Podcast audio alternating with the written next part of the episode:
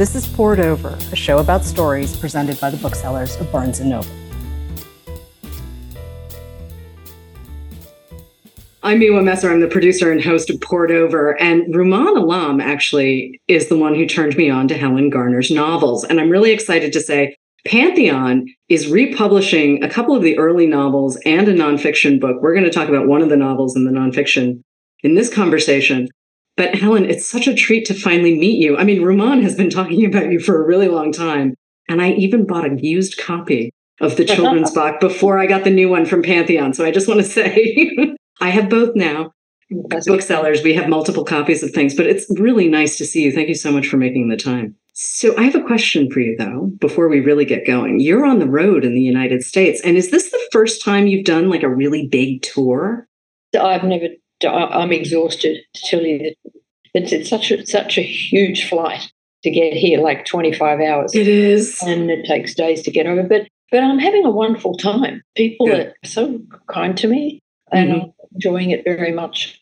I'm really happy to hear that. When Rumaan told me about the children's Bach, and he did that thing that he does also in the introduction to the children's Bach, where he says, I'm not going to tell you what it's about. I'm just going to say you need to read this book. And I listen to Rumaan when it comes to things like this. And I have to say, as I was reading this tiny, thin novel, it's very tautly written. It's small, isn't it? It's really great. It's so satisfying. It's the early 80s. We're in Australia, but we could be anywhere. Married couple, two young children, college friend of the husband shows up with her younger sister in tow. And then we also meet her sort of paramour, who's, well, he's Philip. So we've got Dexter, Athena, the two boys, Elizabeth, Vicky, uh, Philip, and then he has an adolescent daughter, Poppy, who is really kind of not having it with anyone. It's a really tight cast. Things happen. I would like to not spoil the things for people who have not yet read this book okay. because you do a lot of very cool stuff in this book. But it made me think of Paula Fox and Desperate Characters. As I was reading, I was like, oh, okay.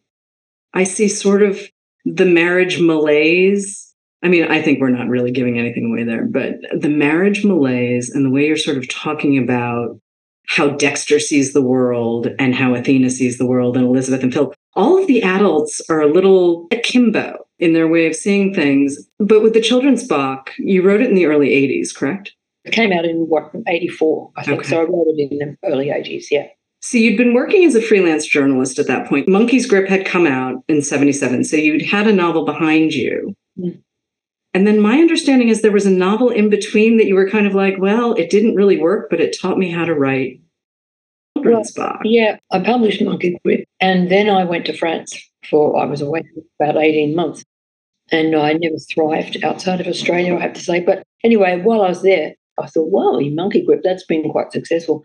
I'll just do you know more of the same, and you can't do that. You know, I, that's how I, do, I learned that you can't do that. I cobbled together what I thought was a novel. And I showed it to my publisher, and they said, Helen, this is terrible. It's oh. really bad. So, I mean, you know, they really hit me with it. And uh, I, I, sort of cringed away. And I thought, well, there's some stuff in it that seems quite good. So I, t- I broke it into pieces and kept right. two stories and just chucked away the rest. And uh, it's not really the high point of my life experience. the thing I learned was you can't write the same book twice. Right. So right. that's a good thing to learn because you can waste a lot of time trying to follow something that's worked and it's not going to work again. So I messed around with that for, I don't know, a year or so and came out and nobody liked it much correctly. And then I don't know, something happened. Um, uh, then I then I wrote this one, The Children's Bach, and I'm always saying this to people that I, I sort of can't believe that, that I wrote it. I, I just don't know. I mean, I look at it now and I see it's got certain, it shows certain skills and competence.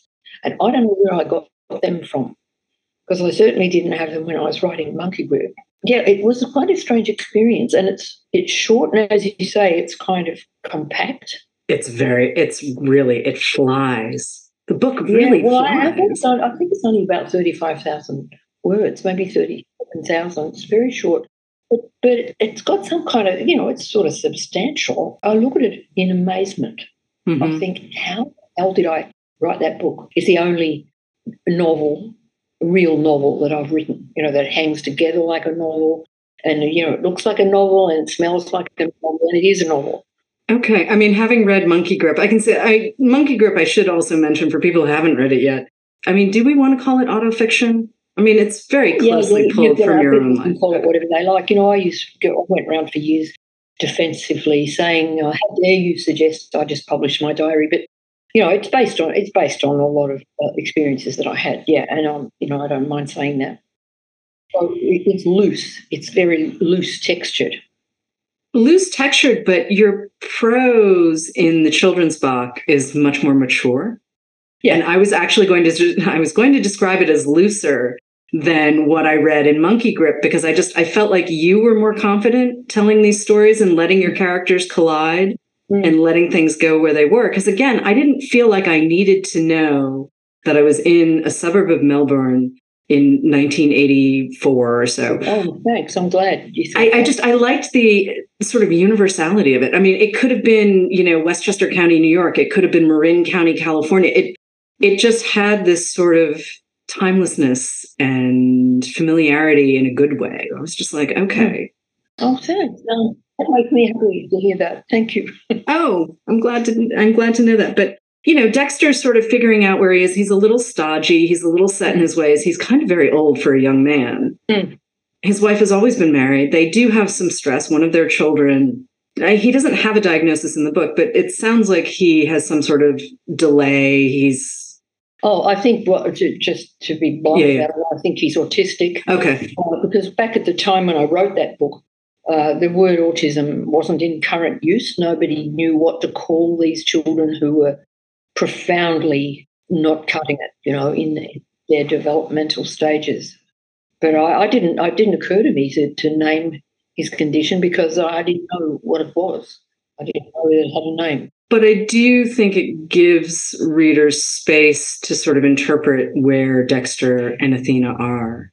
Yeah. And, you know, it's sort of hinted that Dexter had had a crush on Elizabeth, this former classmate, and she sort of pops up it's very nicely done the way you have them meeting at the airport. There were reviews that I saw where people had said, oh, well, look at all this domestic drama that she's writing about. And yet, anyone who reads the children's Bach knows there's a lot of social commentary in this book, and there's a lot of political commentary in this book. And it's delightful. It's really, I mean, any book that thinks marriage is maybe not the answer for everyone is pretty okay in my book because we should have options. we should have options about this marriage thing. But when you sat down to write the children's Bach, you, of course, you have all of this past experience publishing. But in terms of the story and in terms of these characters, how did this book start for you? I had an old friend who was in a very solid marriage mm-hmm. and had a child who had the sort of symptoms and disorders that this little boy, Billy, has in the book. I was terribly moved by the spectacle of a family that's had this this trouble sort of, sort of out to them and um, a deep trouble and a child that obviously isn't going to grow up in a normal way and I I was moved by their resolution to incorporate the child in, in, into their lives in a you know, the best, warmest way they could. And I don't know, I just thought, I wonder, that's a very strong uh, family unit. I thought, I wonder what would happen if if somebody from the other sort of world that I know sort of crashed into that little world, what what would happen? There's this character called Philip who reoccurs lots of times in my in my work, and he's a kind of an archetypal figure. He's not based on one person, but he's one of those guys who a really kind of sexy rock and roll sort of guy uh, with a rather loose um, moral fibre uh, and terribly charming and um, good looking and funny. And everyone immediately adores him. And not someone you could ever depend upon. Right. So he's the sort of guy who would crash in and out of your life, and it would be a lot of fun, but it would end poorly. And so I, I just what if a guy like that turns up? What would happen? To to a family unit that was right. so bound by both love and duty to the to the child. So I just chucked them all together and tried to see what happened. There were a couple of things I thought I saw coming that didn't happen, and then a couple of things that I was like, oh, yeah. I mean, it is really just emotionally satisfying. I believed that these people would make these decisions and do these things as they played out. And you just, you don't waste words when you're doing it. it there is not an extra comma, there's not an extra adjective. There is, it's really spare. You've kept diaries for a really long time, right? Mm. I know I know some were sort of famously burned before you went to school. And those are not the ones I'm talking about. But does giving yourself the freedom to keep a diary like that does that influence the pro and i'm not talking about the subject matter i'm not talking about mm. taking notes from your own life i'm literally talking about the physical craft mm. of story and sort of identifying you know the pinch points the before and after the the moments that you get in a story that make it interesting like is that part of it for you oh look writing a diary is that's how i learned to write okay Okay. Years of practice. I still keep one and I write on it every day in the morning and in the evening, usually twice. And it's great pleasure to me. I mean, I, people talk about journaling, and I, and I often think, I don't know what they mean by that. I, I think that um, to me, a diary is an, a lifelong form of, of, of practice. And you just write, you might be just writing about otherwise boring daily domestic events or things you saw in the street. But the thing about writing a diary, if you enjoy writing, that's where you sort of use your your, your kind of linguistic skills and practice. Yeah. You've got raw material. There's mm-hmm. endless amounts of that to use, and you can try writing something this way. Or you can try writing it that way. And so you do a lot of observation because you want to have something to say at the end of the day or something to re- record. And, and, writing a diary is, for me anyway, uh, a, a great um, freedom. I, I like the, my diary writing. I like it better than anything else I do because it's free. It, it's not for a deadline. Uh, I'm just doing it purely for pleasure and just for the pleasure of pushing a pen across the page. And all those years of observation. Yeah, right. that's another thing, especially in this book. There's a couple of scenes in this book that are composed almost entirely of things out of my notebook, which I, I, I used to. I still have a notebook. I don't use it so much anymore, but I never went anywhere without a notebook and a pen. I write, often write down the way people speak. You know, I just hear somebody's turn of phrase, and it's not what they're saying so much as just the way they they put words together, or, or, or their sort of little little trumpeting um, piece of rhetoric, and in daily life. And and I make a note of lots of those, and they really come in handy when you're writing a novel. If you've got this storehouse of detail that you've been collecting for years, and it gives up its treasures at the moment when you need to open it up. That's such a great image. But you also kept a separate diary for the book that ultimately became House of Grief, which is the nonfiction some might call it true crime. I think it's a little more complicated than that. It's not just the recounting of a crime and a trial. There's mm, I wouldn't call it true crime. Yeah. yeah, there's so much happening in this book. And both the case and the retrial happened over seven years. You're in the courtroom the whole time. I knew nothing about this case until I read This House of Grief. So, would you give listeners a quick synopsis? This is a shocking case, honestly. It's the best way to describe it. Shocking case that happened in Australia. Yeah, I can briefly sum it up. Uh, a man and his wife lived in a small town uh, in the country outside Melbourne. They had three little boys, and, and he was uh, just an ordinary working guy. Worked, I think he at that point he was a window cleaner. They were trying to build themselves a bigger house, and they hired this guy to pour a concrete slab for their new house. And the wife took up with this guy or took a fancy to him. And she basically decided she didn't want the marriage to go on. So she uh, terminated it and said to her husband, I want you to move out. You can see the kids anytime you like. And all I want is uh, the better of the two cars. They had two cars. Pretty soon, you know, she's to be seen going around the with the new guy who's driving the better of the two cars that, that came from the couple. So I, I'm not sure how much time passed, but it was Father's Day, and on Father's Day, he took the man's name is Robert Farquharson. He took his kids out for the day to the nearby town, and on the way back after dark, he was bringing them home to their mother. They drove along a certain stretch of road beside which there was a, a very, very deep hole filled with rainwater. It was filled to the brim.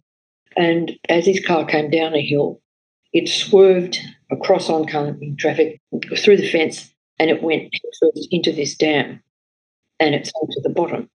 He got out and managed to escape the car, but the car with the children in it went to the bottom and they were drowned. And they were little. They were little. The littlest one was only two. Right. And the others were, you know, like going upwards from there. Right. Three of them.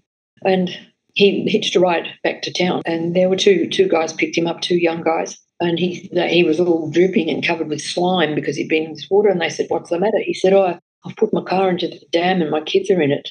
Take me to my wife." And and they say, "What are you crazy? Let's get into the water and try and get the kids out." He said, "No, no, it's too late. Take me take me back to town." So those two poor guys, who will probably never get over this, took him back to town to his wife, and you know everything developed from there. And he was he wasn't charged until about three months later. It was obviously going to be a difficult case to to prove. And so the the uh, hearings, there was a trial. He was found guilty. He appealed. He, uh, he was found had a second trial. Was found guilty again. Then he tried to appeal again. Tried to go to the High Court. They wouldn't hear it. So now, and he got 33 years and he's in jail now. There is one very crucial factor in the trial is trials. During the first trial, his wife uh, believed in him. His, his wife swore black and blue that he would not have killed the boys, that he loved the boys. And then by the time the second trial comes up, mm-hmm. she's swung around and she changes her mind. And right. now she's a, a raging figure. She says, now I believe that he did do it on purpose. And so she was a, sort of terrifying as a witness. She was filled with such shocking rage and grief, and it, it was very hard to see what she suffered in court and what he suffered. Uh, it was a, an enormously painful story, but very, very moving. It's interesting to me, too, as I was reading, how you were struggling with the information that was not just being presented in court, but you were watching the jurors. You were certainly watching, you know, family members in the venue. And you're interacting with people. I mean, this was a very big case in Australia. And so you'd be out on the street or you'd be with friends, and every this is the kind of thing that everyone has an opinion about. Yes. And you found yourself occasionally puzzling through how you felt about things, or also feeling like you needed to defend someone, whether it, it could be anyone. I mean, there were times where you felt like a witness had been treated you know, not well or had not comported themselves. So, I mean, you were watching every single detail. Yeah. For seven years. Yeah. That's a really long time. It's a really long time. Bear in mind that there would be the seven years, there would be one hearing per year. Right. A couple of months each year. Mm-hmm. But I couldn't write the thing, of course, until it was over. And so I thought, my God, this is never going to end. And I'll, I'll be stuck in this story for the rest of my life. Mm-hmm. It, it was very grueling. I desperately wanted him not to be guilty. Okay. Because it's just unbearable to me to think that someone would kill his children. It was suggested in one of the very late, latest of the hearings that it might have been a failed suicide attempt. That did not come up until right near the very end when he was trying to go to the High Court. And he was enraged that his counsel put that forward. He was sat there shaking his head. He did not want people to connect him with the idea of suicide. And it, it interested me greatly that it didn't come up and, until right near the end when they were desperate. I tried hard, and this is what I want the reader to do in this book is to come with me into the court and look at the people as I did and and get if I can convey to them the effect that looking at those people had on me about whether he was guilty or not, mm-hmm. or um, just just the kind of swinging this way and that that happens in a in a long trial, which is very I think would be very hard to convey if I'd written it with a sort of a God's eye third person account, which it ne- never occurred to me. I suppose I I should do that because that's the you know one classic way that people tell tell these stories. But I, I, I just wanted people to come in there with me and look at it with me and, and kind of feel it with me I think that's kind of worked in the book, judging by what people have said to me about it. I was really sort of charting my response as I was reading it because, again, I didn't know anything about this case until I started reading the book. I had read The Spare Room, which was another one of your novels that was published in the States, and I'd read the children's Bach. I had not yet read Monkey Grip. There are a couple of things that carry through your work, regardless of, you know, whether we call it fiction or nonfiction or rep- reportage or what have you. You are so remarkably honest. and you don't let your characters get away with anything but you also you leave some things in in house of grief that some other writers might have taken out or kept to themselves or only shared over the dinner table. And i thought that was really an interesting way of staying in the story but not taking it over. It never ever became about you. I mean, you quote Janet Malcolm a couple of times in the book too, and it's clear that she's a massive. And it's been a minute since I've read The Journalist and the Murderer, but I, you know, I've read it a couple of times. And so seeing sort of her influence on you and watching you sort of take a step back and say, well, you know, at one point you felt like you had to defend him to a friend who was like, well, you're just making excuses. And you're like, well, actually, it, the dude has had kind of a terrible life. And he's not a monster. And yet people are saying, well, he's a monster. And you just come back and say, well, it's because our brains can't process what he's done. Yes, I think that's true. I think people, some people feel angered by the book. You know, how dare you poke your nose into other people's business in this intimate way? Or actually, not not many people said that, not reviewers, but you know, people who called into radio programs, like right. yeah, yeah. things like that. One person, at least one person, said, "I'm not going to read this book because I know that nowhere in this book does she say that he's a monster." And it's true, I don't say he's a monster because I hmm. don't think he's a monster. I think he's a person who, and this is why, if he were a monster, I wouldn't be interested in writing about him. What I'm interested in is people who, who seem to be quite ordinary and they're not, you know, psychopaths and they're not the murdering type, whatever that is. But but the the events of their lives push them past the thing in themselves that enables the rest of us to endure our bad fortune and they push through that or their foot goes through the floor in a moment of crazy feeling and they do something irreparable right. that could never, never be mended. And that's what you see when you go into a court and look at the person in the dock. You see uh, an accused person.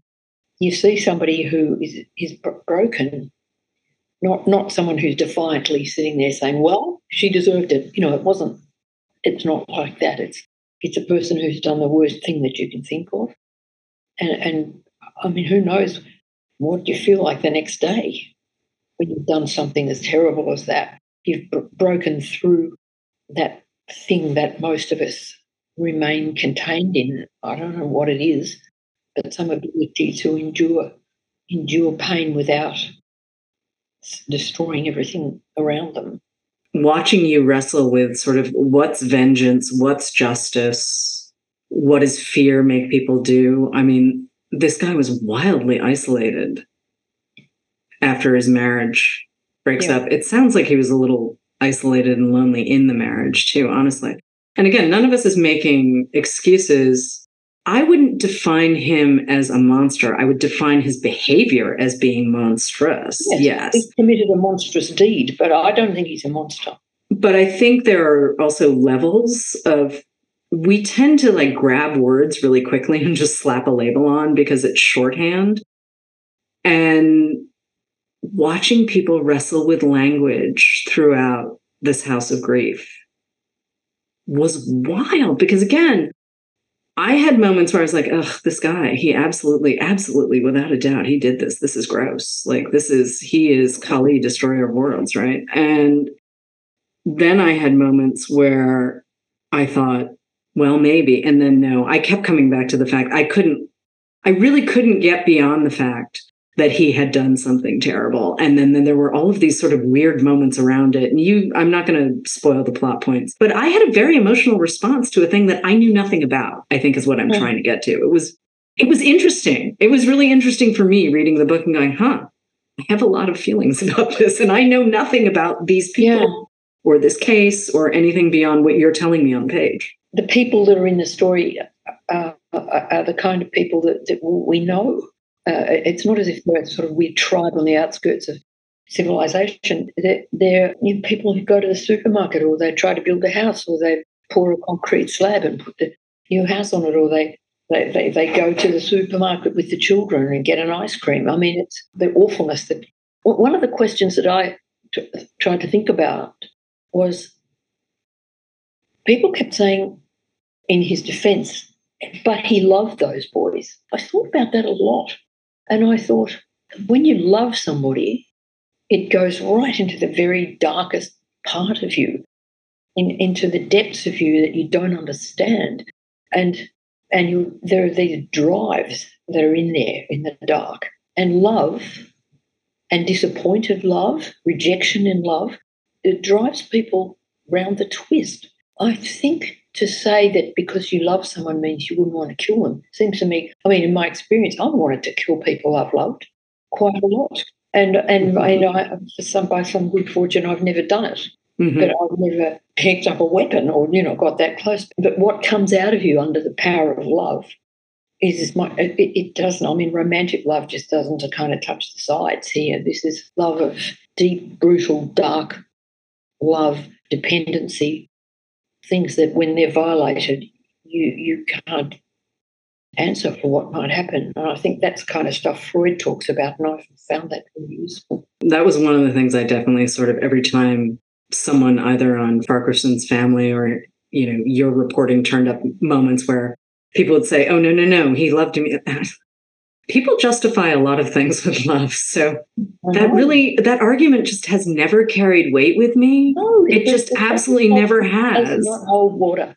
It yeah. Yeah.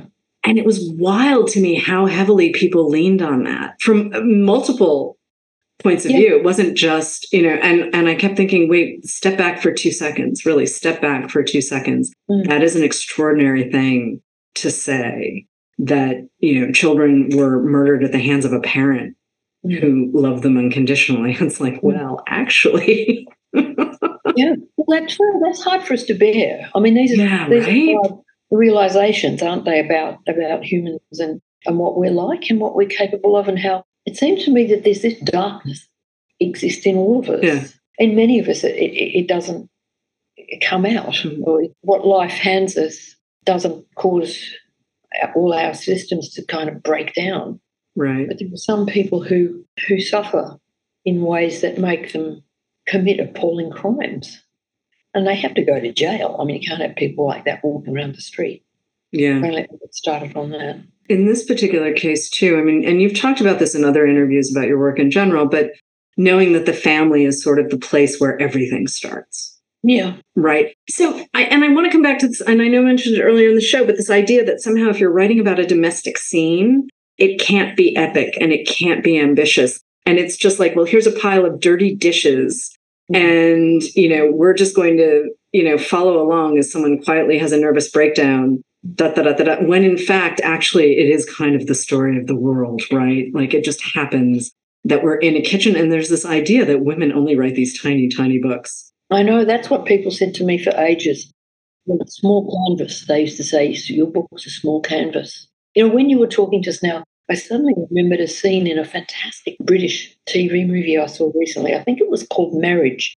Anyway, it was the actress Nicola Walker, and she her father was dependent on her in an enraging way. And there's a scene in it which was like in real time, where you see him standing by the fridge, commanding, demandingly waiting for her to make him a sandwich. The film follows the making of the sandwich, every detail. She goes to the fridge, gets the stuff, gets the bread out of the pack. It's all in one big shot.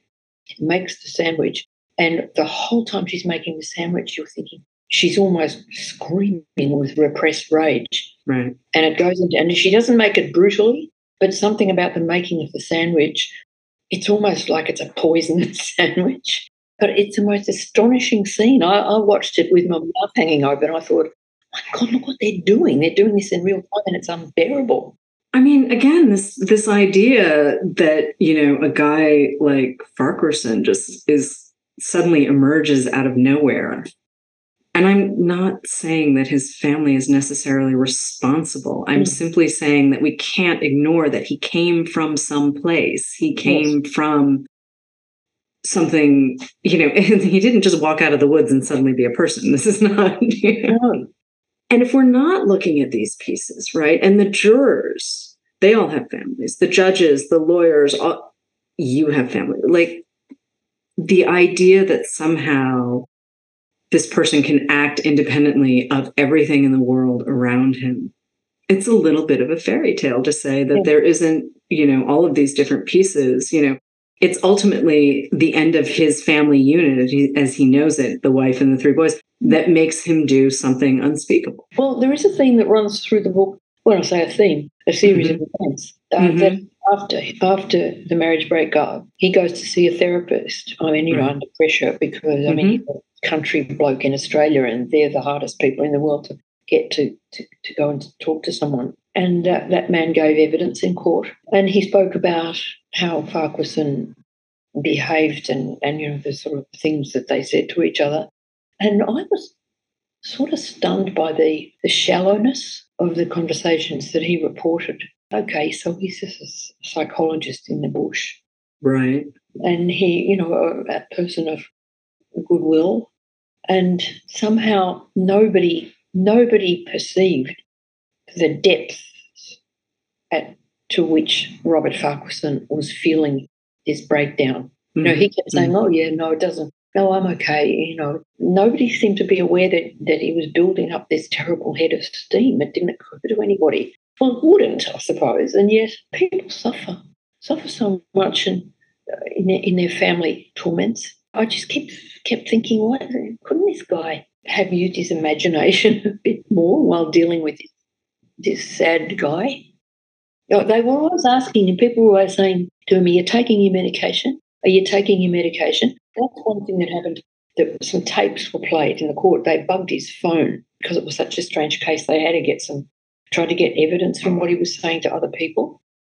And again and again, you'd hear that, and you'd hear that there was a friend or a relative would ring up and see how he was, and and they'd always start by saying, "Are you taking your medication?" That would be the first, the first question they asked him. People cling to that idea of medicating our pain. There's an idea of masculinity that goes certainly with an Australian stereotype to a certain extent. And if you're caught up in that and if you're defining yourself in those terms, right? Not even not even necessarily consciously defining Mm. yourself in those terms and yet, you know, your wife throws you out and what does that mean for you as a man, right? Many men are not great about talking about their feelings anyway. So you're talking about this doctor, and I'm like, I can imagine these two dudes sitting in a room, not really having a good go of it, trying to get each other to talk. Yeah. And I realize it's the doctor's job. But at the same time, like, how do you get someone to talk who doesn't want to Mm. talk? Mm. or doesn't think there's a problem or doesn't think he's the problem you can sort of see the circles Yeah. That people Now, are that- driving That themselves part in of the story was very painful to me. I felt so sad for everybody. Mhm. It's a terribly painful story. As you say, he was lonely. There were so many details in the story where his loneliness is clear. His loneliness between when his wife broke up the marriage and, and when he drove into the dam. Just, I mean, there were all these hints given that he was actually thinking of driving into a truck. I mean, he actually told one of his friends that. And his friends said, oh, bullshit, mate, you know, you don't do something like that. I mean, that people don't dare to go into each other's darkness. you've told other people too that by the time everything was over as you said you needed to wait until all of the appeals played out and everything you needed as much of the material before you could sit down to write and certainly if you're writing something as a trial is going on i mean it becomes a very different book but you've also described yourself as being traumatized at the end of it as you sat down to write Mm. and i'm wondering if you would be willing to talk about that a little bit i mean we've Yeah. hinted at some of the material it is very dark material but it wasn't just the material that you were having a response to Well, you see, uh, all throughout the trial, I did, I was writing, I would write something every day after the hearing, uh, each hearing. So I had a lot of material to work with by the time I got to the end and had to start writing. But but I see, I live with my right next door to my daughter and her family. right and her husband and their three kids. And the kids were quite small at the time. the two, two, there were two of them who were little boys, and you know they were at the age where they liked to come sit on my knee. And uh, I'd get home from the court, sort of stark with horror at what I'd been listening to, and they'd run, run to me and want to cuddle me and sit on the couch and sit on my knee, and and you know they were the two of them were the age of two of, of the dead boys, and and I, I sort of felt that I would contaminate them. It was right. a mm. weird, weird kind of superstitious feeling as if the, the horror of the court would kind of stick to me on the way home and, and it'd come off on them. And, I, and it didn't. I mean, obviously it didn't, but that's what I mean by traumatized, that you, you carry that story like that around. And I sit with the journalists sometimes and, and I admire the journalists. They've got a kind of toughness that I I hadn't got because I'm not, you know, I'm never trained. I've never been in a newsroom. I've never been a, a real journalist. I didn't have to come up with, with anything written. I mean, they had to go mm. away at the end of each day and, and file some copy, but but I just had, I just could hang on for seven years and the whole thing festering away. At the end, I, I ran into one of those journalists whom I hadn't seen since the trial. And some mm-hmm. years later, I ran into him and I thought, oh, there's Phil.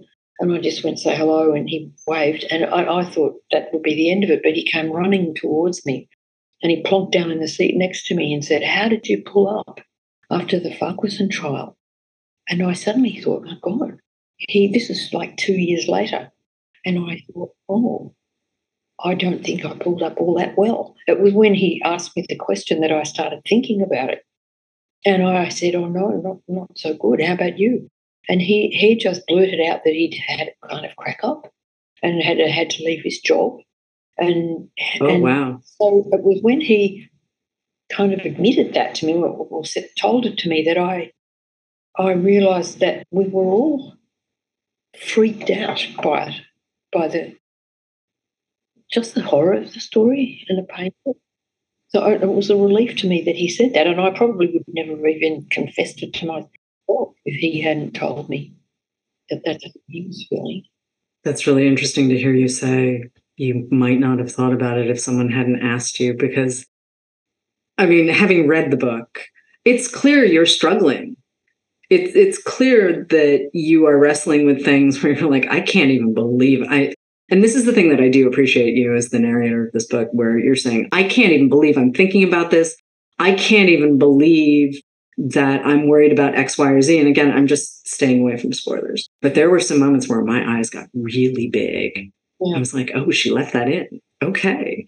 Um, I'm not sure I would have been as generous. I don't know if that's because I was raised in Boston. We tend to stand on hills and smite people. That's what we do for fun. I, I, get a little judgy about people who make bad decisions. And I'm not making light of this story at all. It's just I'm making light of hmm. myself as a reader. And because you know, you put your work out into the world and reader brings half of the book, you know, with yeah. whatever their experience yeah. is. So watching you be willing to play this out on the page was really, it was fascinating it was really fascinating and a really sort of satisfying reading experience for me. And again, it's not it's not a case I knew anything about. I know very mm. little about the Australian court system, mm. but I recognize the characters. I recognize you as a narrator. I recognize the families, the members of the families, the various people who roll through this book. The same way that I can recognize the characters in the children's Bach and Monkey Grip.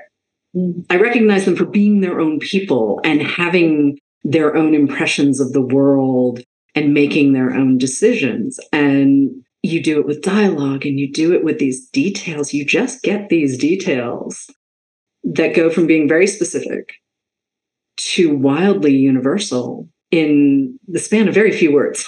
yeah. Oh, thank you. I want to write in such a way that there's room for the reader to come in. Yeah. That's partly why I, I try and and have as do it in as few words as possible. I don't want to have great passages of with lots of flourishes and opinions.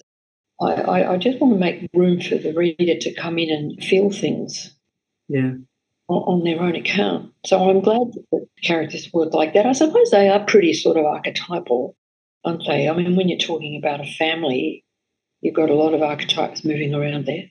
Archetypal, yes, but more just fully human to me. I will say this to you.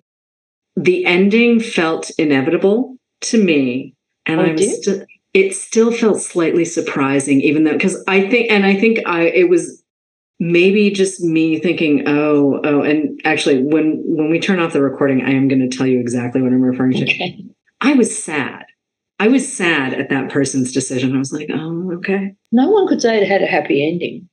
I mean, I don't see it as a happy ending. I see it as a Oh. resolution. But um, an older writer, a woman uh, who I admired and liked very much, uh, Jessica Anderson, Yeah. Uh, she said to me just casually one day that she thought that it was a conservative book. She said, and she said she Hmm? thought that conser- uh, women write, tend to write a conservative book when their daughter is a teenager. And I thought, oh, that's interesting. But Hmm. I went and kind of checked if other people had done it. Huh. But it was an interesting remark. It is an interesting remark. We are going to let that hang in the air, though, so people can think Yeah. about it and then go read the children's Bach. I don't need happy endings. It did feel like a resolution, but it also felt very true Hmm. to the characters and the story and what they were wrestling with. It was a good experience for me as a reader to have these books in tandem. I think some folks may gravitate towards one or the other simply because they say, well, I read nonfiction, I read fiction. I am hoping people come to both. I Mm. do think you can see a through line of you. Character is everything for you, I I feel. I mean, it's sort of like you love lovely sentences too, but you need the character to sort of grab onto and then the lovely sentences come. Whereas some writers are just like, no, no, I need the lovely sentences first and then we can figure out the rest of it. And I just, I think you need the people first, whether they're sitting in front of you or you're sort of conjuring them. Well, fingers crossed that we get people to pick them both up because I think, I think as a pair, I think they work. yeah, I'm, I'm really very pleasantly surprised to see that they do work as a pair. I wouldn't have crossed my mind that they would have. So this has been very interesting for me. Thank you. Good, good, good. I'm glad to hear it. Helen Garner, thank you so much for joining us on Poured Over. Both the children's Bach and This House of Grief are out now, and Monkey Grip comes in early 2024. And they have a really fantastic sort of look across the three of them. I'm so pleased. Anyway, thank you again. This was great. Thank you.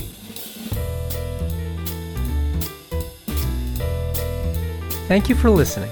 Poured Over is a Barnes & Noble production. To help other readers find us, please rate and review the show wherever you listen to podcasts.